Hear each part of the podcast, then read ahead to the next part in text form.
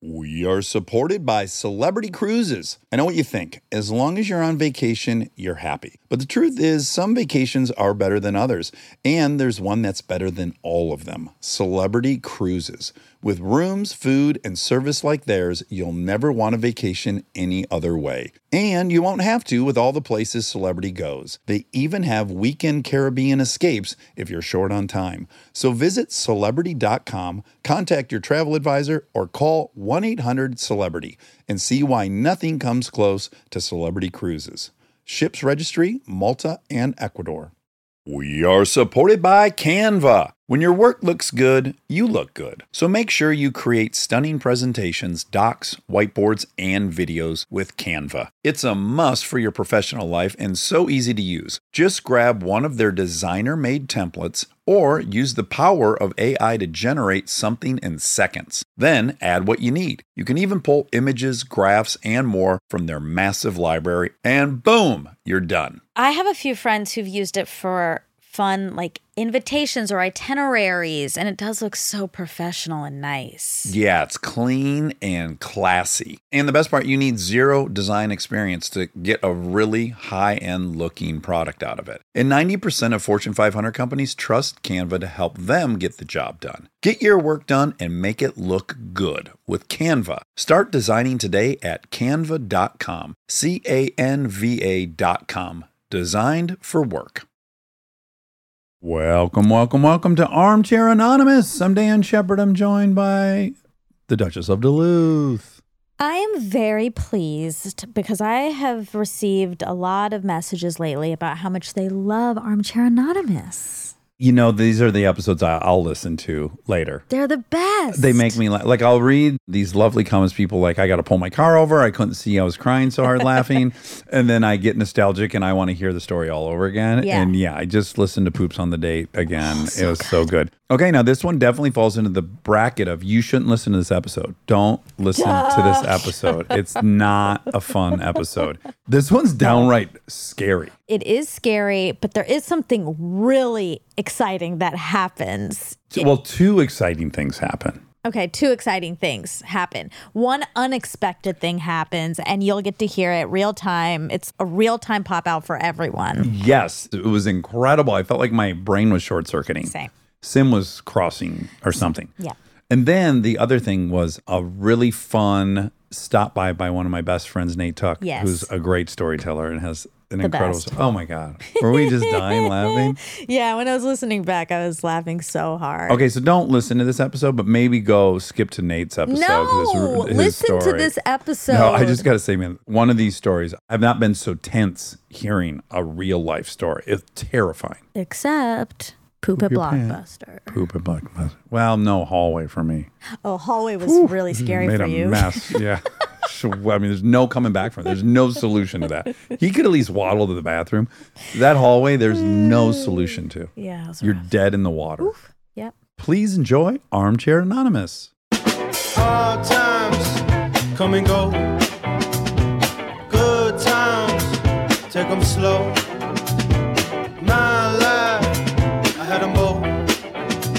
Remember one thing, you gotta know.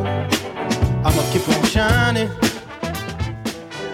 Hello, can you hear us? I can hear you. Yes. Oh, wonderful. Are you a cartographer? Are you a geologist? Are you an amateur? I'm an amateur everything. I live in the Columbia Gorge, so the river's right off my lawn, Are you on the Washington side or the Oregon side? Oregon side. Are you a windsurfer? Started out that way, windsurfer, kiteboarder, now wing foiler. It's bad for adrenaline junkies. When you get old, things get more serious. Well, I'll tell you what'll spike one's adrenaline is interacting with a wild animal. It's a small club. No one wants to join it, as far as I can tell. we don't even know what animal you came into contact with. Grizzly bear. Oh, Oh my God. oh no. All right, Tell us. tell us. 2001, I'm hunting with my buddy off the northwest corner of Yellowstone, historically known to have grizzly bears all the time. We knew that, been hunting there for 17 years together. And end of the day, get to our honey hole. We're like nine miles out from anything. I go, hey, this is the spot. As you know, it's like sex, drugs, and rock and roll. So in hunting, it's all about sex. And we're making bugling noises, male, female, got nothing. You're trying to attract what elk? Elk. with bow and arrow. So you got to have them real close and you got to do everything possible to not be human, which is exactly what you don't want when you're in grizzly bear country. You want to let bears know you're around, be loud, right? But we do the opposite. We're totally stealth, totally quiet. We descent. We completely erase our humans to the greatest extent possible. And the sun sets. Well, of course, you know, grizzly bears like hunting in the evening and in the early morning. So we're like, okay, we got to get out of here. So we sat there for just a second, watching the sun go down behind the peaks. We're up at about 8,000 feet. And all of a sudden I go, we got to get out of here. It's always bad walking in the dark. I only had a sidearm and he had bear spray. And so it wasn't our usual deal. But anyway, I say, let's go. I don't even have my pack on. I stand up, I have my bow in my hand. All of a sudden, I hear something coming at us, charging. Bull elk do this. Like we've just got them hot. So I turn around and I'm reaching for an arrow, and there's three grizzly bears coming at me. Three. Yeah, so it was a sow and two cubs. They're two years old. If you stretch them up, they'd be five feet tall. And I knew this is bad. Am I right that anytime a female's got cubs, that's the most dangerous situation you're ever going to be in with a bear? I mean, if you're somehow between her cubs and this, that, and the other, this actually helped us. Now, remember, everything I say is just through the filter of a human. It's not their brain, right? But I'm thinking she's teaching them to hunt. And we've been doing bull calls, female calls. It's like there's a herd of elk. And from that second on, I don't have a movie in my head. You know, I've been in avalanches and bike accidents and car accidents, but there's something called time dilation. Everything slows down and you know it's going fast, but it's going really slow. And so I see them coming around a tree and they're coming so hard, there's rocks and dirt coming from their back legs as they come around this tree. And then they're 20 yards from me and they pause for a brief second. And I go to my handgun now. Issue I hadn't loaded my handgun and I didn't have it out of my holster. But in the time it took, when my hand hit my holster, she broke my leg with the first two bites. No. No. She bit your femur? No, my fibula, actually. Okay. I happen to be a retired orthopedic surgeon, Distal end or proximal? kind of right in the middle. It was the middle third. Okay. shattered actually. So as she and her two cubs are on her shoulders, they're coming at me. It's a wall of energy, like it's just hard to fathom. Well, it's safe to guess this is about 2,000 pounds of cumulative bear between her and the two cubs. Oh yeah, yeah, yeah, yeah. There was this glint of sun off them, and I could see the little silvery fringes of their hair. And I I remember thinking, that's why they call them grizzlies. Right? I mean, this is what's going through my head. Sure, you're having Wow. epiphanies. And they come in like dogs. They don't do the movie thing, you know, they don't come in and stand up and wave and do all that. She hit me twice on my leg and I jump back. I'm on the ground. I'm on my gun arm, my right hand. So every time I get away from her, I can't get my gun oh. out. oh, God. And every time she's got me, that's when I'm working to get my gun out. So the next thing I know, she just chews into my thigh. Oh my God. There's no pain, though, is there? Is there pain? No pain because your DNA is not letting that happen. No, that would be too distracting in this moment. Her face was right here on my thigh. Black bear, you fight like crazy. Grizzly bear, you're supposed to play dead. And I'm still holding my bow in my hand. I'm going, can't do it. So I hit her across the bridge of the nose, hit her again, and jump back. And in the meantime, I'm trying to get out my gun. And I hear a voice, which turns out to be mine, not yelling, but just saying in a loud voice. My friend's name is Dave. I go, Dave, you got to help me. She's mauling me. Well, he was laying down. Oh. He was trying to be flat so I could shoot. The tracks showed they jumped right over him. And then she grabs my left arm. Oh my Oh. God. You know, I'm 210 pounds probably, up in the air like uh, hanky. In my opinion, she was a little over exuberant because I come from lying down to completely up in the air. And as I come flying up in the air, this arm goes completely numb. My bow goes somewhere. I have no idea. But as I turn, there's her mouth and face Oh, fully open right in front of me. Oh, no. Oh, oh No. Oof. I'm still confident. I'm still feeling good. So I'm flying at her, and somehow I twist just enough. They have a pretty dished out place here in the right next to their nose, and I headbutt her, and I hear this tremendous crashing, and I just go flying through the air, and I kind of land standing up. I've now got my gun out. I'm standing up, and it's kind of hanging between my legs. Now, she would have killed me at that moment if it hadn't been for my partner, who is the hero of the story. He doesn't have a gun. He's just got his bear spray. Oh, Yeah. And he's a little uphill from us. And in the nighttime, the wind blows uphill in the mountains. And he's a big guy. He's like six, eight. Oh, Oh my wow. Jesus. He then takes the bear spray takes two big running steps at her sprays. Well, it shoots out. It also goes out in the foam, but it goes out in the line. And he's running, and the wind's blowing at him, and it drops him. But in the meantime, she had stood up to try to catch me. They try to get your neck and your face, your head. That's how they immobilize you. She tries to do that. Now we're like the movie. She's standing up, sees him out of the corner of her eye, and that's why she doesn't kill me. Boom, this guy's coming at him. Turns out, of course, that big crunching noise was me, my head. Her left canine took my left ear off, and it looks good now, though, doesn't it? I mean, just all in all, I'm shocked you're sitting here. Intact, I yes, know. yes, yes, yes. So then I pick up my gun, and then I realize I don't have a round chambered. Again, brain's not working that well. I go to get my left arm up, and left arm doesn't work at all. So I drop my hand back down, chamber around, go to take a step, forgot my left leg's broken. Oh my god. Uh, So I pitch into some branches, which then kick me back. Turns out later we looked at all this. My head just misses a big rock, which would have killed me anyway. But then I hit and it knocks the wind out. Is any part of you cognizant enough to think, I just have to fire this thing? It doesn't even have to be at her, just the noise, hopefully. That's way too complicated. I am going to shoot this large mass. And of course, in reality, it doesn't work. I mean, you know, Lewis and Clark shot 50 cals at those bears, and handgun doesn't kill them. So look kind of down between my legs. Here's my buddy on the ground. He's got snot and tears and coming out of every orifice because he's been completely covered in the bear spray because he ran into the cloud and it's not a good scene. He's blind, wind knocked out of me. I only got one arm that's working at this point, but they're gone. They left. wow. I think that she got into a situation that she didn't appreciate. She was protective of her cubs. So I think that's what helped us actually. And she's like, uh, we're out of here. This was not what I was expecting. Mm, I buy that. God. Yeah. But there's stories of, you know, grizzly bears a lot of times they attack, then they go and sit and wait, you move, they come get you again. We had friends that were attacked four times. Oh my God. Okay, how the fuck do you get Heck, out of this situation? Well, he's blind. So he crawls over to me and he's just trying to feel Oh fuck! Because he can't Uh-huh. see. Oh, So he's feeling my leg. Oh my Jesus. god. Guys just start screaming because it hurt so bad. Yeah. And then Dave says, okay, stop whining. We got to get going. now you're a bloody easy target. I tell you, I can't remember going, but I walked about two miles. Mostly it was downhill, so I could swing my bad leg. It was another four miles out.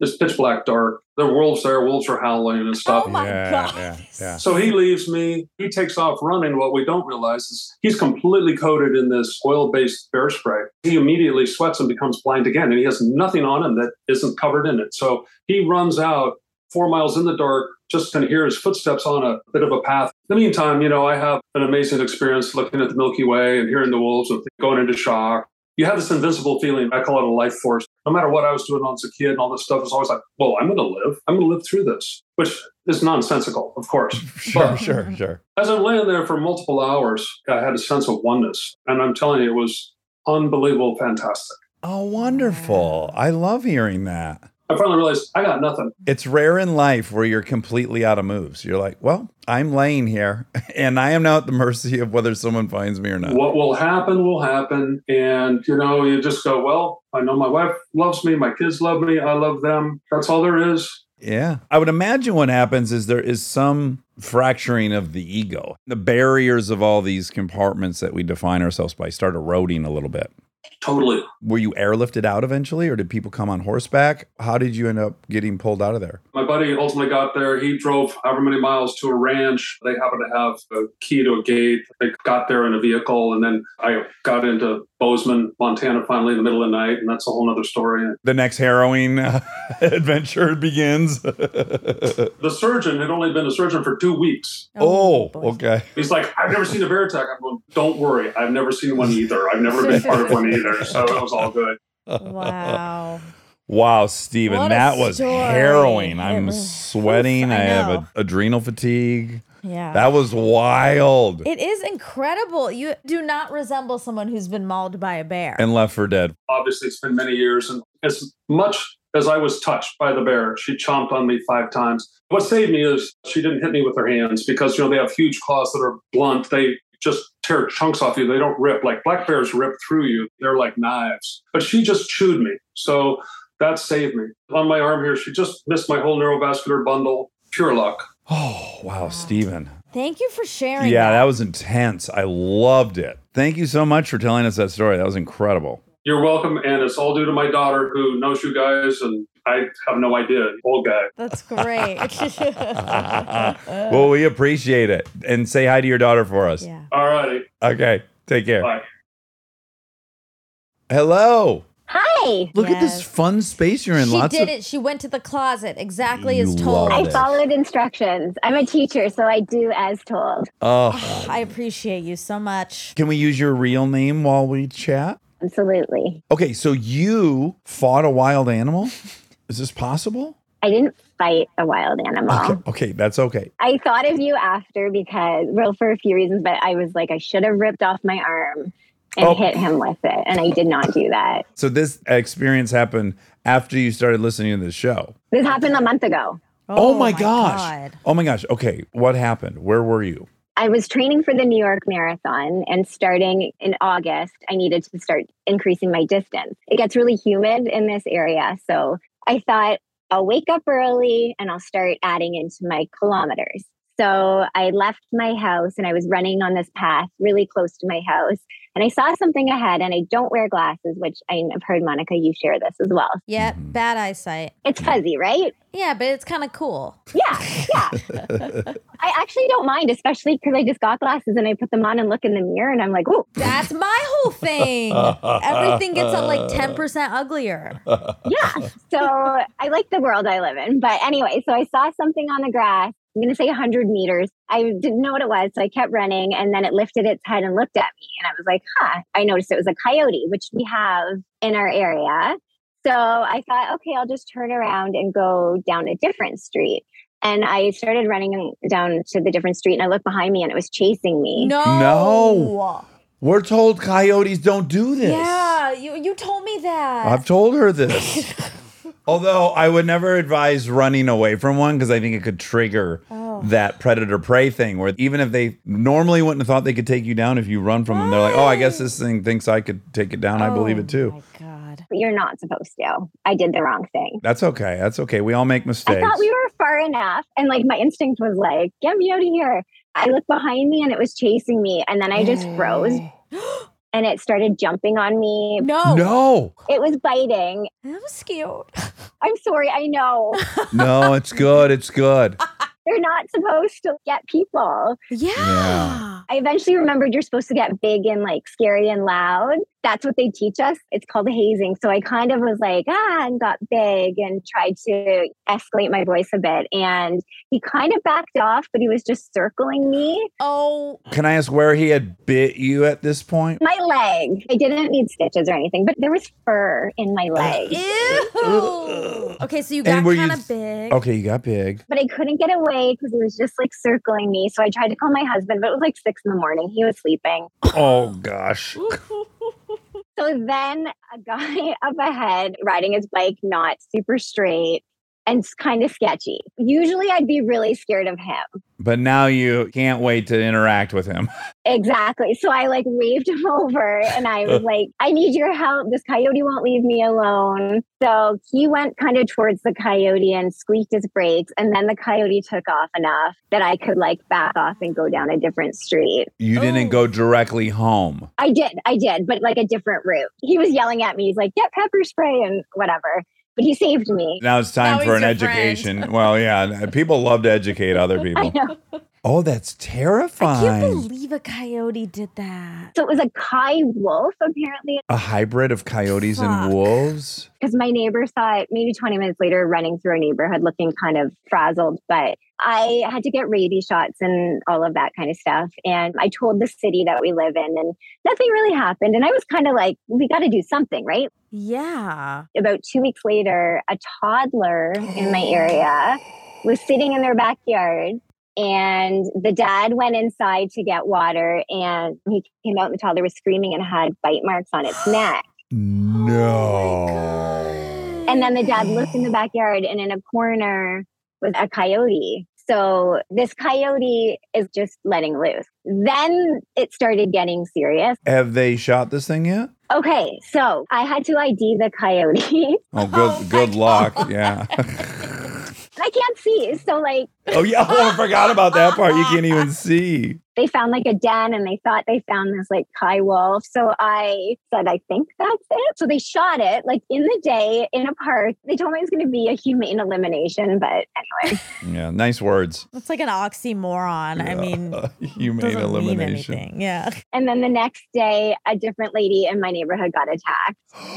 What the hell? I hate this. Oh my! I hate it too. So now they got the wrong one, I think. And now, now this guy's still in my hood. Wait, wait, wait. Why do they think it's one? I mean, this is where animal p- people be mad at me, but yeah, we can't have toddlers. You know, we got. I know, And, and, I know. women. Yeah, we probably encroached on their thing, and I get it. We encroached and we took away their habitat, but here we are. It's here us we or are. them.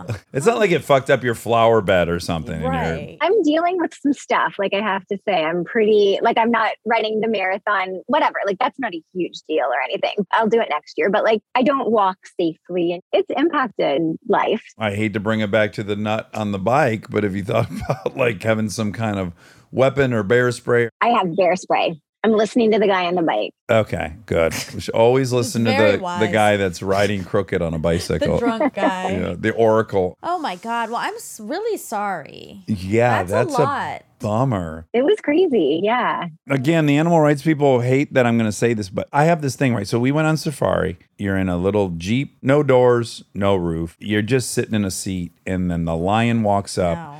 And he is two and a half feet from your face. Kristen's totally comfortable with this, and Menard, our guide, is very comfortable with this. And I said, Guys, there's nothing stopping him from eating all three of us. And Menard said, Well, we don't resemble his prey. But I said, Until it does. Yeah, until it Until it decides. does. Yeah. Like, yes, I agree with you. You probably have historically the high ground here, but until it does. Another rule I knew you can't hit pigeons. Go ahead and try. You can't hit a pigeon with your car. That one's bad though. But in my experience, and everyone I tell the pigeon story to, they go, "Oh, I thought you couldn't hit them. I thought you couldn't hit them either." Until you can. it doesn't mean you should drive 90 Animals, miles an hour. animals are not math problems. They're not predictable. They're not going to have the same outcome every time. I'm glad I'm me and I hate animals. Oh, okay, be Just this be is careful. I don't care, guys. I know, but I always end up defending you to these people. I spend a lot of my time fighting with people. Well, these I- animals are doing this to our I, I know, I know, I know, I know, I know. How about you hate these attack animals? Can we just uh, add the attack? They can all attack at any Bunny moment. Bunny rabbits? Yeah. Oh wow. Okay. Kelly, we're gonna disengage that we're against bunnies. I guess they could have a disease. Exactly. Yeah. okay, you got me. This is what I'm saying. God. Oh, Kelly. Well, I'm glad you didn't get rabies. I arrogantly think I would actually love to fight a coyote. You know, especially if I had gloves on or something. I'd love it. Like, really, motherfucker? You think you can take me at 65 pounds? But I would be like, I don't want rabies. You might have a secret weapon Yeah. here on board, and that would be the rabies.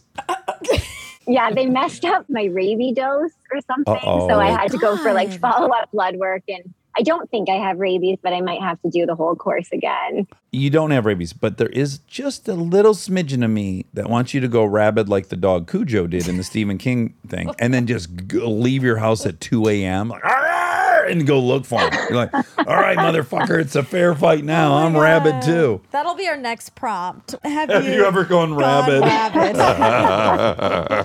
I'll let you know. Okay, well, Kelly, Thanks thank for you for that story, I'm, and I'm really uh, sorry because I, I know that really affects your permanently. brain Yeah, for yeah, yeah, s- yeah, yeah, yeah, yeah. It's yeah. scary. I see them all the time in our neighborhood, and oh. I'll just walk directly at them. Again, in my worldview, I know they'll walk away. But in your worldview, it's permanently changed. I don't care if you never interact with a bad one again. That's done. Yeah. You're never going to not think this thing's capable of biting me. No, it's true. And I got to start wearing glasses because now I see dogs and I'm like, oh, Right. Right. Well, keep an eye on them, too. okay. Um, thanks for Kelly, chatting. thank you so much. It was really nice to meet you. it was really nice to meet you too. And I listened to you while I do my runs. Like I was listening to Shaun White. So you were part of this experience. Like I had Oh, to pause my- you while I was getting bitten. I'm glad you didn't like associate us with the Yeah. trauma. You've run marathons with me. You've been through it all. So thank you. All right. Well, thank you so much. It was so nice meeting you. Take care. Bye bye. That one got you worse than the grizzly bear, They're didn't both it? really bad. Well, the grizzly bear, I'm not hunting. Right. So right. I'm not as scared of just like random. yeah, you're never going to be hiking in Yellowstone. But coyotes walk up and down oh, our oh, they're everywhere. Yeah, yeah. I knew it. That was a coy wolf. That's true. what if our coyotes mix with P22 That's- and there's coyote lions? I'm moving. God. I'm still up for it. That's so silly of me. Like, I want to fight a coyote. That I is so silly. Didn't, the bear story didn't deter I you do at all. not want to fight a bear. Fuck no. I don't want to fight anything that I know could destroy me. Throw pieces of your flesh off you. Oh, that clump, part, clump, I clump. hated that Yeah. part. Oh my. I'm gonna have to give a stern warning on this one. I'm gonna You drive are, a lot you of are, listeners you away. Hello. Can you hear us? I can hear you just fine. Can you hear me okay? Absolutely. I'm immediately struck by Russ the oxymoron you have on your door. Chaotic neutral. It is. He's a Canadian rocker. oh. Ah, are you in the Great White North? I am in the Great White North. I am in Calgary, Alberta, Canada. Okay, proper Great White North. Does this story take place in the wilderness of Canada? It does. It takes place a little bit west of here. Okay, so Russ, tell us what year this was and walk us through the non neutral chaos. So we start on August 18th, 2019. I have a wife and two boys. At the time, they are nine and seven, and we are campers. That's kind of our family thing. So we have chosen a campsite called Rampart Creek, which is sort of in between two places called Banff and Jasper, along a very remote section of the highway. We've chosen it because it is very remote and it has no cell service. Oh boy. Oh, okay. This particular campground is one of the most beautiful places I've ever been to. We luck out. We're, we're situated right on the side of the river. So there's just this crazy blue river just roaring kind of past the campsite. It's pretty much perfect. So I'm setting up camp. My wife and youngest go for a quick walk to just sort of explore.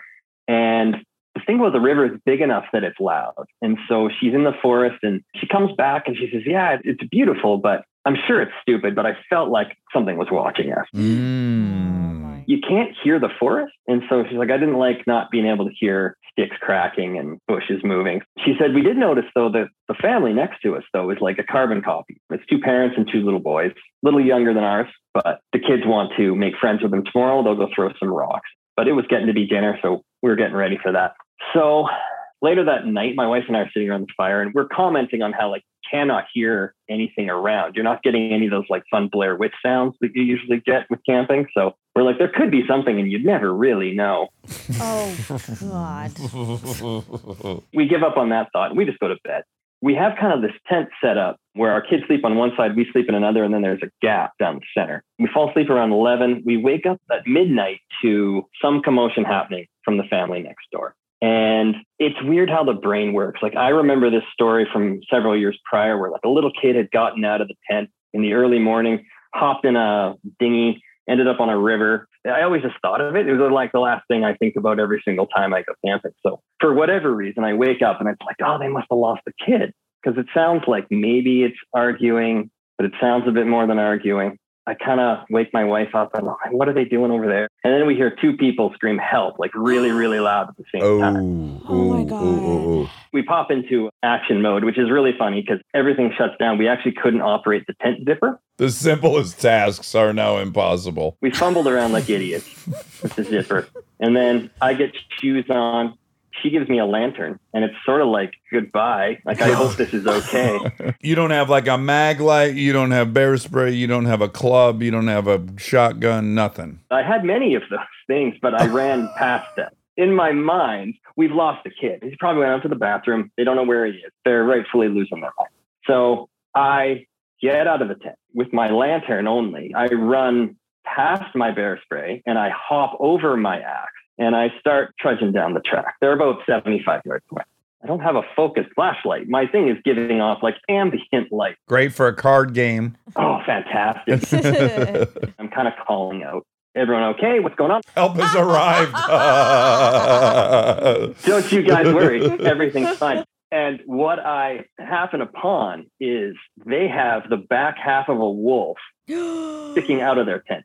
No. And this thing is just rocking No. back and forth. Oh, God. Like it has something in its mouth. It does. His name is Matt. No. Oh. Oh my god! Oh my god! Oh my god! Oh, yes. Oh my god! Oh my so god! what had happened, to make it even worse, is moments prior, this wolf had gotten onto his site and was sniffing at his tent. And so he kind of rolled over and he smacked it with his forearm and it Oh. clamped on from the outside and then tore its way in. Oh. Oh my God. He's now inside on top of his wife, who's now on top of their two kids. Oh. Okay, so it's the dad though. Thank God, it's not one of the kids. Exactly. That's exactly. I Okay. got the best one. He's on top, but he can't get up. He can't move because he's in a tent and the sting is on top of him. So I run in and I didn't really take a moment. I was already running. I just kind of screamed and I ran and I just kicked it in the ass as hard as I could. Yes. yes. I was kicking in a door, which I've never done before. This thing was clearly a wolf because it was comically tall. I'm not a tall person, so it was a stretch. Like to get him in the ass, I was kind of like kicking up at it. In my mind, it looked cool. I bet if anyone saw it, it was probably absolutely ridiculous. Yeah, sure, sure, sure. This wolf comes out of the tent now. After getting kicked in the ass. I didn't hurt it. It's really important to note that. I think I just made it curious. And so I knocked it off its stride. He comes out of the tent and he it's just massive. Like it's just silly. And this is the moment where I realized sort of what I've done and that the next happenings are more really more up to the wolf than me. Yeah, the wolf is in charge now. I knew they were timid. So I figured if I just get aggressive with it, we should be fine. And so I kind of challenged it to a fight. I've never fought a man. Oh my Right. god! I think I may have asked it if it wanted a piece of me, which is funny looking back on it. Did you call it a bitch at any point? That comes out of your mouth sometimes. So I gave it my, my best impression of an aggro male, and uh, it did not seem to give much of a damn. My new friend Matt comes out of the tent.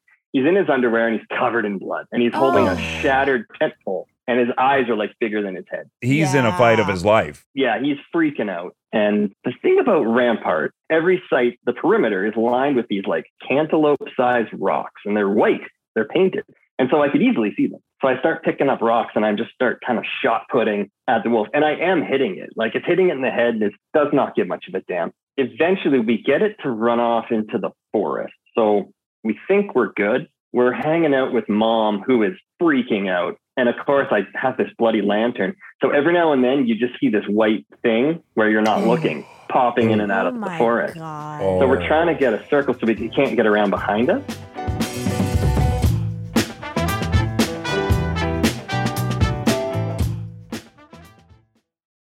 We are supported by ZipRecruiter. Are there some fantastic concerts coming to your city this summer? Mine too. In fact, Anderson .Paak's playing at the Hollywood Bowl. I can't wait for it. Ooh, that's exciting. If you want to be sure to see your favorite artist, you need to jump on it right away. I've already DM'd him saying.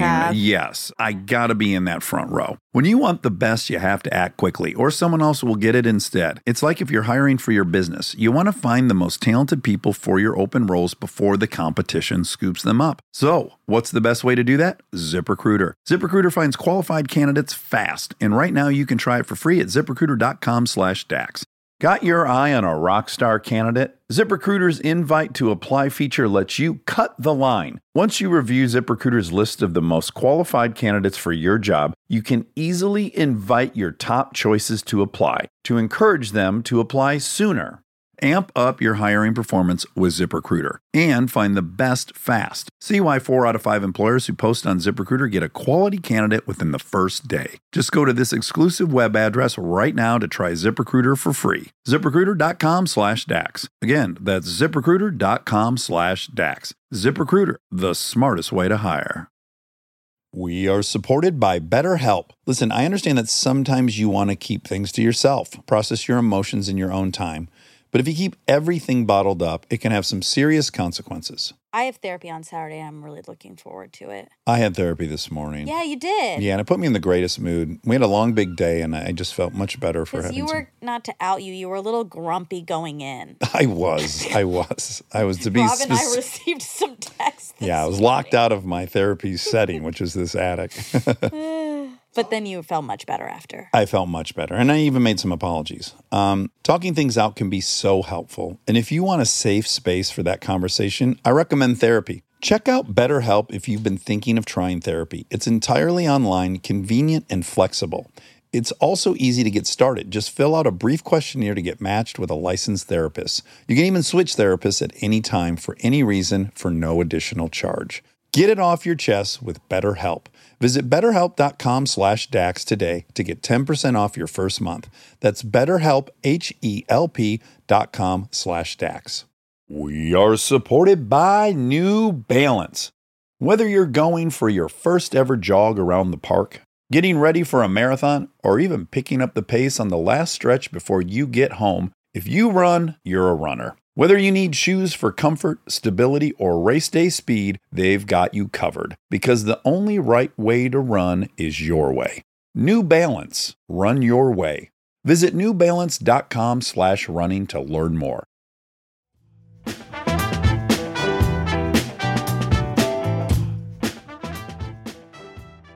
My very loose and incomplete understanding of wolves is that they are always in a pack. Are you thinking like, well, well, there's one, there's five? I should have thought that. To give you an idea of where our heads are at, they're trying to find their keys in this upside down tent. Because they got to drive to the hospital, right? That's what's next. yeah, pretty much. Well, they just need to get away from it, really. Yeah. Yeah. So at no point do they realize I have a van. We could just pop back to my site. It felt like we sat there for five minutes, just screaming, trying to figure out what to do.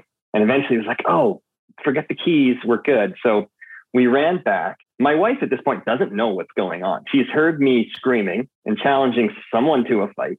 She may have heard bitch, maybe not. She may have heard this. I don't recall. she says she just sees this woman carrying two children screaming, running at her. Is it a domestic? What's going on? there could be a fucking murderer at the Right, campsite. Like, is she fleeing a psychopath? Yeah. Exactly. Yes. All these things. We get them back to my site. We open up the van. We get Matt inside. She starts wrapping his arms with towels because he's leaking everywhere. I have a seven and nine year old currently. You said that his boys were a little younger. What's their demeanor? Mine are sleeping. Theirs are very calm. See, that was why I asked. I oh. always Oh. wonder this. I have these terrible, they're not fantasies, they're nightmares, I guess, but they're waking thoughts. What if we were fleeing an attacker? What if we had to hide? Like, could they get their shit together and stay fucking quiet? Like, would they know instinctually, like, the shit's really hitting the fans not a time to cry?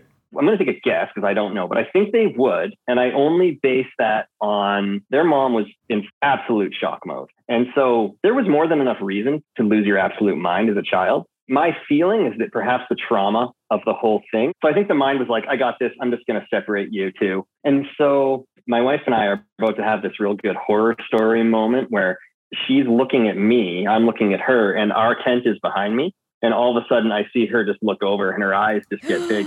And we look back. The wolf is now on our side, smelling our kids through our tent. No. No, he's back. Ugh. My wife just goes nuts. She just goes warrior princess on. She's just screaming, and arms are everywhere. And she sprints at this thing, and it worked. The wolf was like, "Yeah, fuck this, I'm out." I'm not dealing with an angry mom. Yeah, it turns out the mama bear rule works for wolves too. So it was like, "Screw this, I'm out." And he just kind of like pranced off. That was the last I ever saw of it. But at this point, New York Todd, who's my neighbor on this side, he comes over with like a bear spray and an axe, and he's on a bike and a headlamp. He's very prepared because his wife is like, "This sounds like a murder." yeah. Yeah, yeah, yeah. We decide I'm going to drive the family to find cell service because we're 10 minutes away from a place that I think has cell service. It doesn't, by the way, but there's a guy there. So she's like, well, you can't leave us. And so my new friend Todd, he brings them back. So that's where they stayed for the night. On my way out, there's a guy coming in, which is really weird. And kind of rolled down the window. Maybe he was coming in late. I wasn't sure. And I just said, just so you know, like there is a wolf attack back there. But this guy just kind of blows me. He's like, yeah, yeah, yeah, okay. And so he leaves.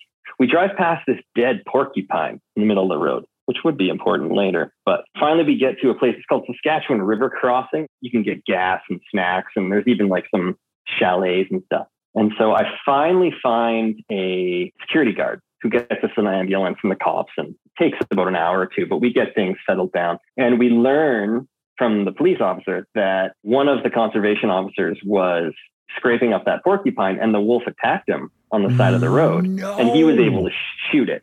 Oh. Wow. Same night, probably same wolf. Yeah. Same wolf, same night. And so by this point, we're safe. I have to go back to the site now because we don't have anywhere else to stay. You know the wolf's dead though at this point. Yes. So I end up back at the site, and there's two officers now. They've got it all taped off, and they're doing their little thing. Have you ever slept on an air mat, like one of those tiny little air mattresses, like a pad? Yes. The way it works, it's got a little valve on it, and you just open it, and it just sucks air in. They'd taken all their stuff and they'd put it aside, and they'd rolled it up and they left it against a tree. And I'm just chatting with the officer. It's about four in the morning at this point. I'm like, oh, I was next door. I kicked him in, in his asshole. I'm probably the reason he attacked everyone. Well, he raises the point that you wrote. So he says, Are you absolutely sure there was only one of them? And I was like, Well, fuck. I hadn't even considered it technically. Like I was so scared the whole time. And as I'm thinking about it, this rolled up pad fills with too much air and it just unfurls right next to us. And so that was probably as scary as the wolf. oh, sure. All three of us just screamed like children. It was brutal. So I slept the rest of the night in my van, and uh, the kids slept in New York Todd's trailer with my wife. Who you just met, right? Oh yeah, I know very little about New York Todd. but my favorite story is the next morning. We're just doing breakfast, and this guy is at the site, and he's just walking around. I walk over to say hi, and I said, "Did you hear about our night?" And he's like, "Oh yeah, I did." And I said, "Oh yeah, how did you hear of it?" He's like, "Well, I'm a former Marine, and I'm here on vacation with my girlfriend. We were in a tent, and we heard all this screaming." All Canadians find it hilarious because we find you guys so intense. like Americans in general, you're saying. yeah. This guy looks me right in the eye and he goes, First moment I heard those screams, I knew it was a kidnapping. I knew it was a kidnapping. that is the lowest probability. that was my thing. And he's like, And I'm already pissed because I couldn't bring my gun in because it's Canada. So I've got my knife. And oh like, my! so I get into my truck and I drive over. And there's this guy in this van who comes by and he rolls down his window and he tells me, Don't go any further. There's a wolf attack. And I look over and there's a bleeding man and his family. And I'm like, This is the fucking kidnapper. Oh my god! So he thought you were in the middle of your kidnapping. Oh. Which I was technically taking the family away. So, sort of, Sure, sure. his things are all disconnected. You gotta wonder if this guy himself had been kidnapped because A, kidnapping is the rarest of things. It's always apparent. B, it doesn't ever happen at a campground. No, No, one's like, you I know, I'm think- gonna drive six hours out to a campground. Hope I get lucky. No, I think that they could happen at a campsite. Like abductions. Oh, I forgot. happen- Monica was obsessed with kidnappings when she was younger. I just remembered. She tracked all kidnappings, like anyone that was national. yeah. She was like went praying for people's safe return, convinced she was going to get kidnapped. I see. It could happen. It could- would not ever. No kidnapper would ever go. I want to kidnap, but I want to drive several hours to a completely unknown and uncontrolled environment that I don't know anything about and I haven't cased and snatch one there, and then be stuck on a two lane road for four hours with this kidnapped kid where the police can pull. It's No. not, it's the last place I it's going to really happen. I really think there's like a high rate of abduction at camping. At, at national parks. You, nobody wants to kidnap an entire family, that's for sure. Like maybe a kid. You want to maybe isolate them, yeah. That's true. That is Those walks true. home from school. It's a thing. It's a thing. Will you ask if he knows the wife's name? Do you know the wife's name? Elisa. We have her too that submitted a story. No fucking What? dingles. Oh my god. Uh, amazing. get out of here. You can join all of them though, right? Yeah. Oh my god. No. Can you hear us? Do you guys see each other? No, Russ. Yeah. How's it going? God, this is the greatest. this is crazy. They both submitted the same stories. what? You guys submitted the same What? story. what? Eh, But we didn't put that together. Now I feel like I have to go get my husband so he can say hi. Yes. Yes. Wait, is your husband Matt. the American Marine No, or is her husband Matt. Okay, so you, Matt took it on the arm. Does he have any scarage I could see? He does. Oh my Wow, god. this This, is is turned into Jerry Springer. This is a reunion. I'm shook, Russ. Were you expecting this? No, God, this is amazing.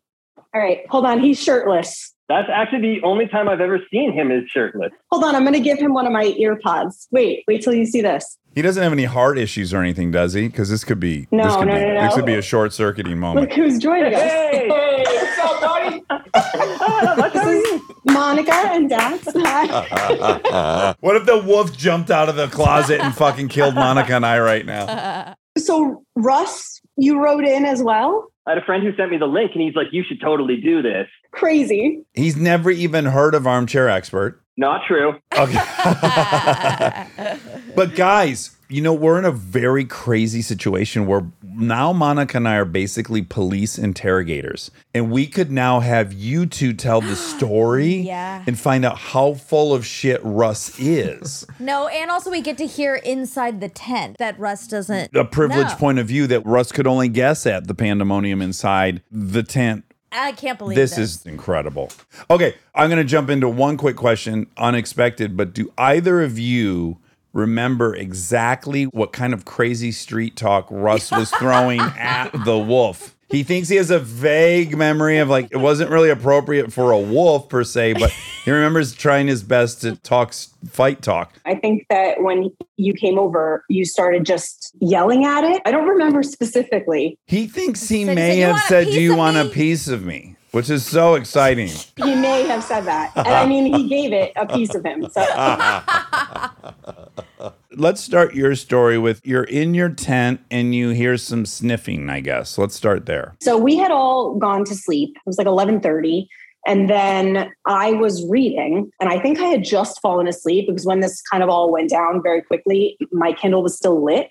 So what happened was I think I was just drifting into sleep and I heard the tent come in. We were in a small really lightweight, no extra room. So I woke up suddenly and then said to Matt, there's something outside of the tent. And he sat up immediately, which doesn't usually happen because I have said to him on many occasions that I thought either something was outside of our tent. I screamed one night when we were camping that there was a spider on his face, and then I realized like, no way I could have seen a spider. So like, I was always a nervous camper anyway. Suffice to say, you've cried wolf a couple times. Uh, ha ha ha. exactly. You are the boy from the story now.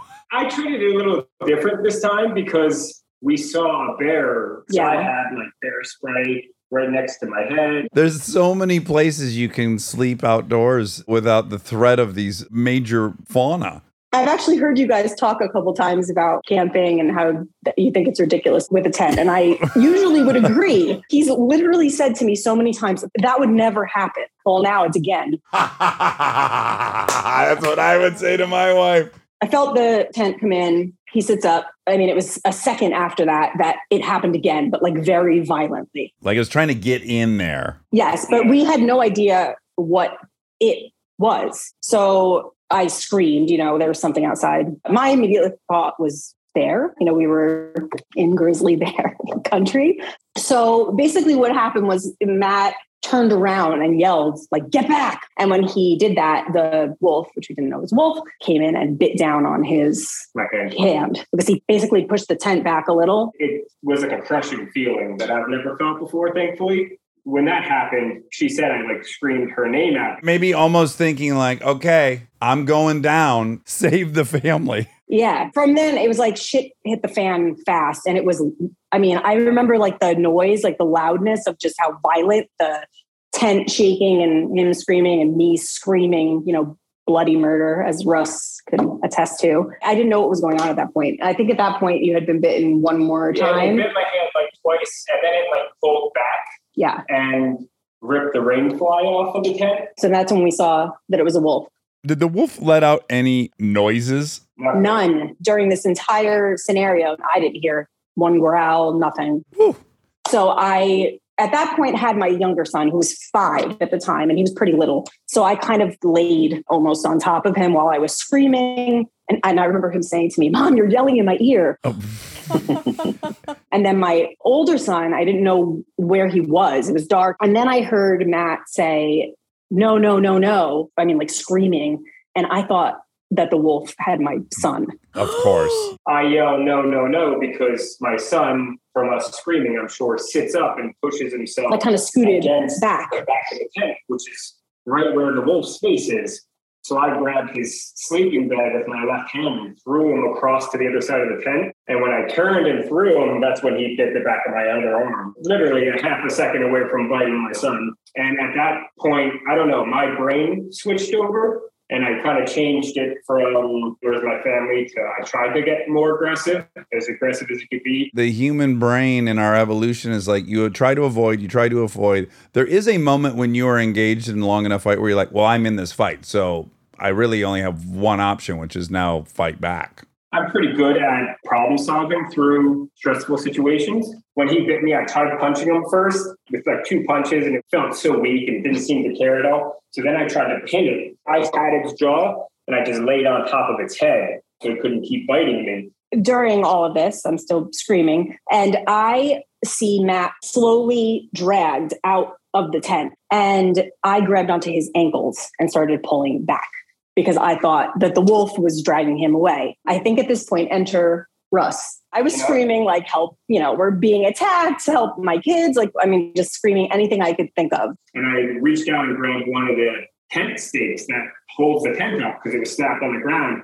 I remember thinking like, wow, my hand works. Because I was surprised I could even use my right hand to grab onto something. And I grabbed it and I smacked it in the face. I didn't hear somebody come. I just felt the wolf literally just go fly. You witnessed Russ giving him a piece of him. As promised, yeah. Holy smokes. Well, that really matches up It nicely. does. Yeah, It I does, feel and like it we filled can. in a good gap. we're not going to move forward with charges against either of you. It all sounds like self defense and really holds up. This is the best thing that's happened on this show. What kismet? It's impossible. So we know the rest of the story. One thing I was most curious about, Russell will tell you, is I was really immediately curious what the demeanor of the two boys was. I remember them being silent. Yeah. That's comforting to me, to be honest. I always am fearful that I'd be dealing with both some crazy tragedy and two screaming kids, and that would just be too much. I do remember them listening because once Russ came and we stood up finally, and then of course the wolf was tracking Matt the entire time, and Russ and Matt are you know throwing the boulders. I was telling the kids to get behind me because now I'm like, oh my god, how about if this wolf sees my kid? So I'm kind of in front of them, and they were completely silent, did what we said. The year after is really where it changes. Yeah. So like you look at the four of us and it's completely different personalities. For me, I needed to get over it right away. So I was camping three weeks later in Colorado. And my oldest son took that same approach a little bit. A year later, he said, I'm ready. We camped inside in the tent, and we camped on the deck, and we camped in the yard, and then we went backpacking in upstate New York. Okay, so I guess that answers my question, at least for you guys. Knowing that I hate when people say to me, Wow, so after all your surgeries from the track accident, you sell your motorcycle? And I'm like, I bought a new one and I still go to the track. And it, of course, infuriates people. And I don't like being asked it. With that said, do you still go camping? I guess you do, Matt, but Russ, do you? we had the sit down moment where it was sort of like camping is what we do. Without it, we kind of don't have much else. We always do want to teach the boys to like get back up on the horse somewhat. We also want to teach the boys that we get scared, that it's okay to be scared, and that's a normal thing to do. And we don't have a lot of high expectations for them. We just want them to be nice. We want them to give a damn about nature.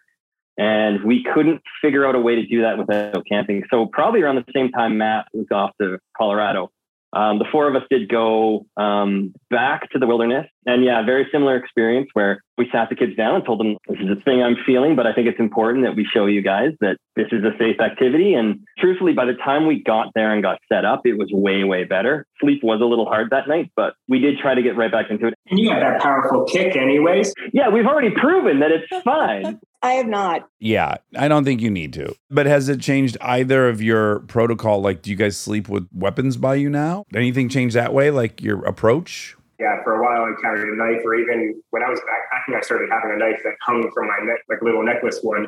Because the whole time I thought I need something to fight with, and I couldn't get to the bear spray. And then I even thought during the incident, well, if I did grab the bear spray, I can't spray it in the tent anyway. So Yeah. like I needed something to fight back.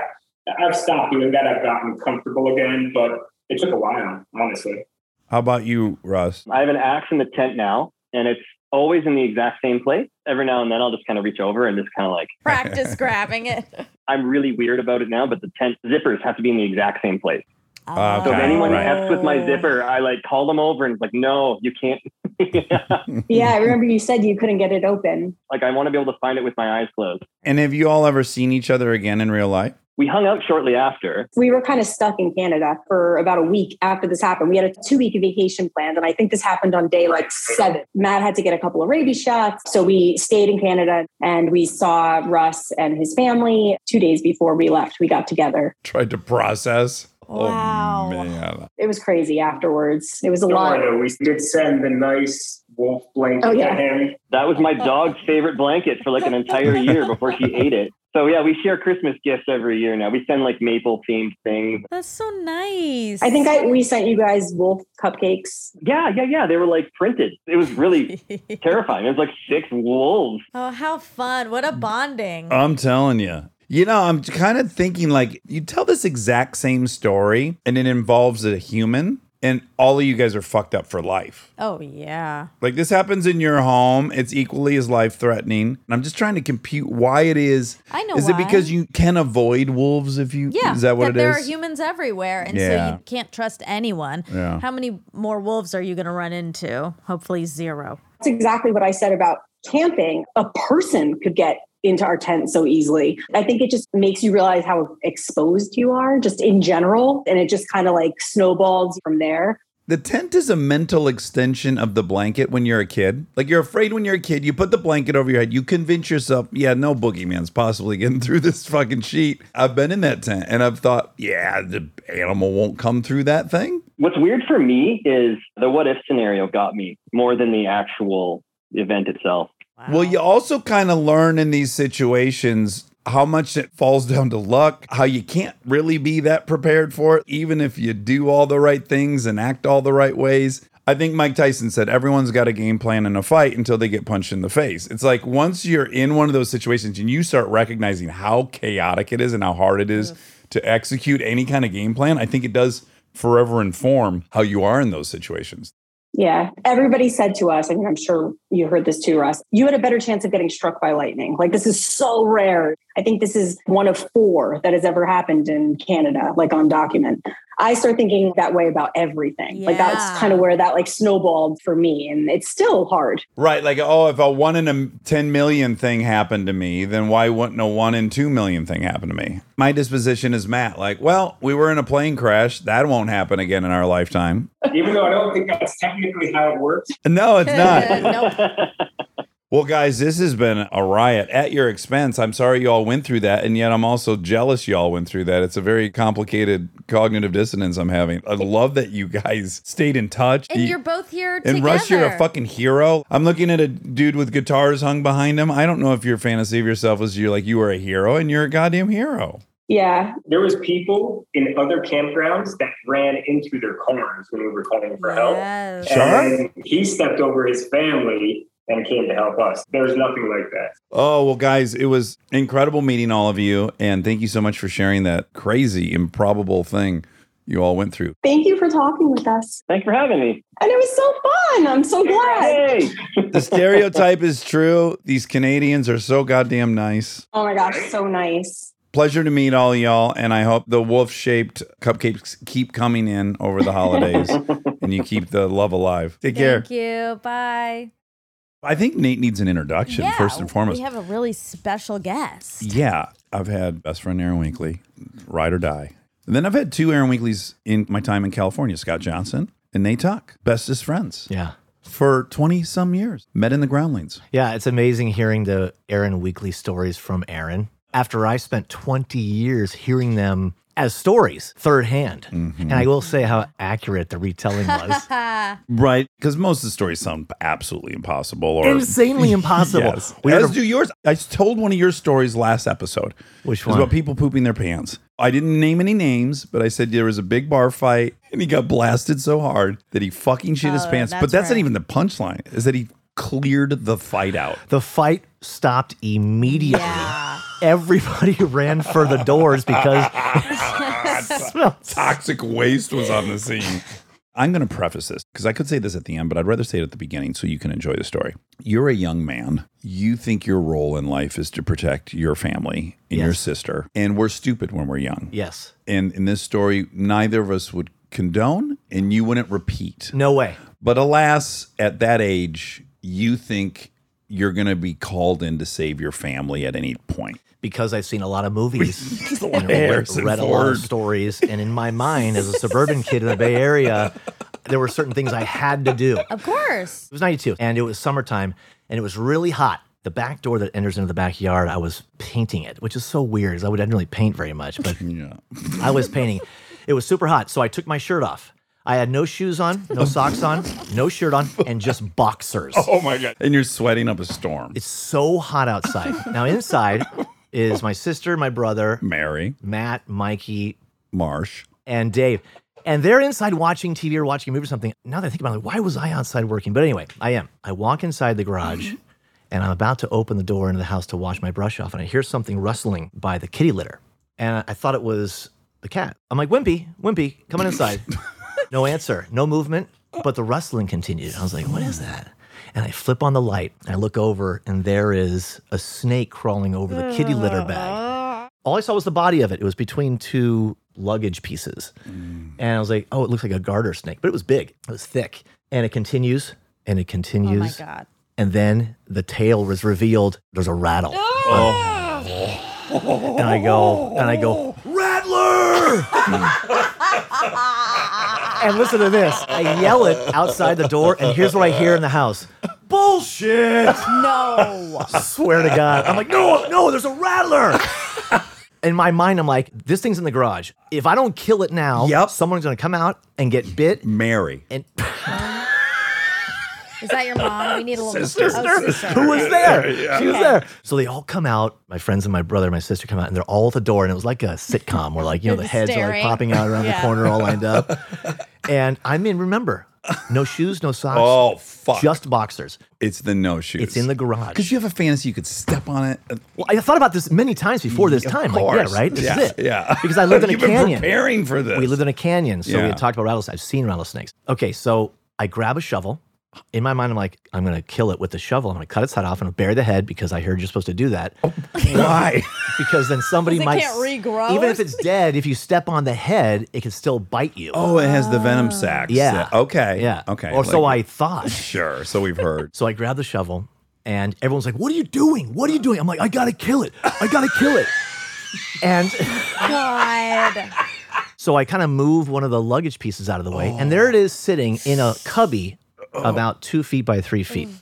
And I grabbed the shovel, and I was so nervous. And I, oh. I didn't think about anything. I didn't think about it. I wasn't wearing any shoes and socks. I wasn't thinking about any of that. No, it's life or death. Yeah. And I moved the shovel towards it. It is just sticking its tongue out. And of course, I'm like, oh, You felt a little pang of oh, you ethics. did. already guilt. I was You guilty. of- did yes. I was like, oh, geez. I was like, that's who I am. I'm like, maybe I'll just knock it out. Oh, Okay. okay. That, and transfer it. I'm 21 years old. Okay. And I'm like, maybe I'll just knock it out. I Yeah, turn all of a the you're a herpetologist. You know how I to turn the flat head of the shovel towards the snake and I rear back, but I can only rear back this far because in a cubby. Yeah, it's like 18 inches maybe. And I'm standing in the first carport, which has oil all over the oh. floor. I just gave it all I had. I went, boom! And I slip. Both feet go off from under me. I land. I go, boom! Shovel drops, and all, all I hear is this. oh my God. And a rattle doesn't sound like you think it does. It doesn't sound like oh. it sounds like this. Oh my God. Everybody goes this. Everyone goes. "Ah!" They all run away. Everybody runs away. Assholes and elbows, every man for himself. Somebody get Mary. I'm on my back. The shovel's down. I'm like, ah, ah, yelling. I get back up. I grab the shovel. I don't know where it is. I'm like, where is it? Ah, ah." But it's so loud and it's so pissed off. It's so pissed off. And I moved some luggage out of the way, and there it is. And now it's coiled up in the corner and it's oh. ready to fight. Oh. And I was like, oh, oh. that makes it so much scarier. Yes. And then as I approach with the shovel again, Oh my God. it strikes the shovel Oh. so fast that the oh. timing is this. It goes, think, and then I move it. like three seconds yeah. later. I'm so oh my- slow with the shovel, so much faster than me. And you're barefoot. Everyone's left you. They're Right. gone. Are they Yeah. calling like 911? They're just freaked out. Are you okay? I'm like, I wasn't even responding. I was so scared. Yeah. And then I stood there and I'm like, this is it. And I got as close as I could. I closed my eyes and kind of laid my head back and I just went, "Ah!" and started smashing the sh- shopping. This is where I started to feel terrible. It was a bloodbath. It was bouncing around. I was going, and I had my head leaned back. I'm like, "Ah!" and then I stuck it. I could feel I stuck it, and I saw it, and I looked, and then the head was kind of tilted back. And I just started oh. sawing. Yeah. And I got halfway through, and I'm like, all right, I think I'm okay. Oh. And I finished it, oh. cut its head off, oh. opened the garage door, and I'm like, I'm gonna go pick it up with gloves, the head, and I'm gonna take out and bury the head. She's still with You're that still- plan. yeah. I would have 86 that plan at this point. Oh my God. I walk outside, and the mailman, I'm not kidding, mailman Bob with a great gold necklace around, mustache, chewing gum. He's like, What's going on down there? Uh-huh. And I'm like, I just killed a rattlesnake. I was so I adrenalized. Yes. Yes. And he goes, There's no rattlesnakes around here. I go, What? Oh, no, you're a liar. Yeah. Now I, I walk in, I grab the snake, and this is where like my 21 year old like Bravado. man versus beast, Yes. and man won. Yes. And I walked out and I go, "Ugh!" I hold it up in the air like this, and there it is dangling from my hand. And Mailman Bob's like, "Oh, wow!" He couldn't believe Yes. it was actually a rattlesnake. Oh my god! And, And- this young, skinny, tall man And covered in fucking sweat and oil in his underpants. for that moment, I felt like I did it. Yeah. yeah, like a gladiator. But remember the guilt I had at the beginning, Mm-hmm. then it came in real heavy. That night, my dad's having a poker party with his brothers and friends. Okay, And okay. Uncle George comes up and he goes, say, uh, Hey, I, I heard you killed a rattlesnake today. And I said, Yeah. You wouldn't believe I started telling tell the story. He goes, Well, you should have probably called the SPCA and uh, Oh, okay. they could have come picked it up and put it back out in the wild. Then I felt so bad. Brought a little. Oh, I a little felt so guilty. Uncle George could have given it to you. Let the young man have it. But another thing happened. Matt's brother was there, my buddy's younger brother. And to this day, when I see him, he's like, This is Nate. This is the guy who killed the rattlesnake.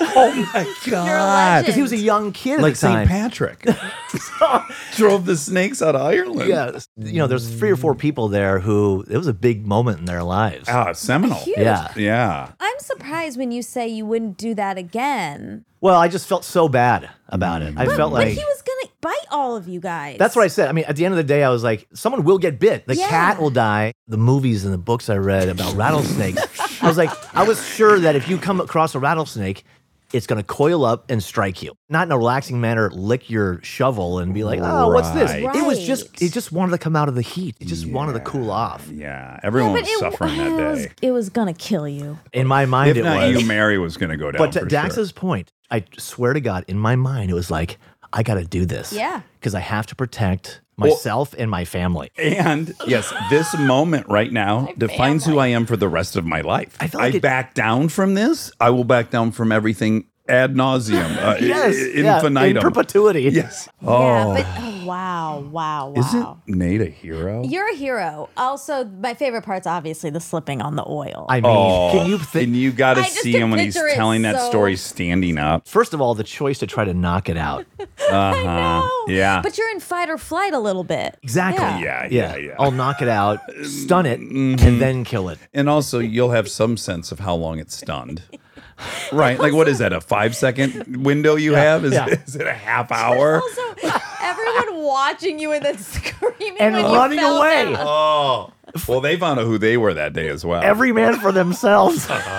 God, but what are you supposed to do? Like, I would have been like, I gotta call nine one one. But that's Sure. a dumb thing to do. well, I don't know. I'm know. sure someone will comment that that you should call exactly what Uncle. What was his name? George, Uncle George said, you Uncle should call George. SPCA and they'll Right. come. I would have to know that there's an agency called SPCCA to then look them up in the phone book in '93 and then get them out there. While it's Well, Mary's inside. skirting around. Yeah, exactly. Well, my sister, whom I've been obliged to protect, is cowering one in her bedroom with the door locked. You're yelling, "Hey, "Look up rattlesnake behavior!" oh my god. so that's it. All right, I love you. Love you too. What a great That introduction to Nate Tuck. Yes. Do you want to sing a tune or something? We don't have a theme song. Oh, okay, great. We don't have a theme song for this new show, so here I go, go, go. We're gonna ask some random questions, and with the help of armchairs, we'll get some suggestions on the fly rhyme dish. On the fly rhyme dish, enjoy. We are supported by Intuit, the technology platform that builds your financial confidence. There's some things that school doesn't really teach you, like how to handle the financial world. I mean, look, I did 16 years of school and I didn't have a single class on accruing debt or a hole that that puts you Yeah, on. they don't been teach you that. No effort made whatsoever. If you want more financial knowledge, now is a great time to learn with Intuit for Education program. It has free, easy to use resources like getting a car loan with Credit Karma simulations, understanding taxes with TurboTax lessons, and even learning to run a business with QuickBooks simulations. Check out Intuit's free resources today at intuit.com/education. Intuit, that's I N T U I T dot com slash education.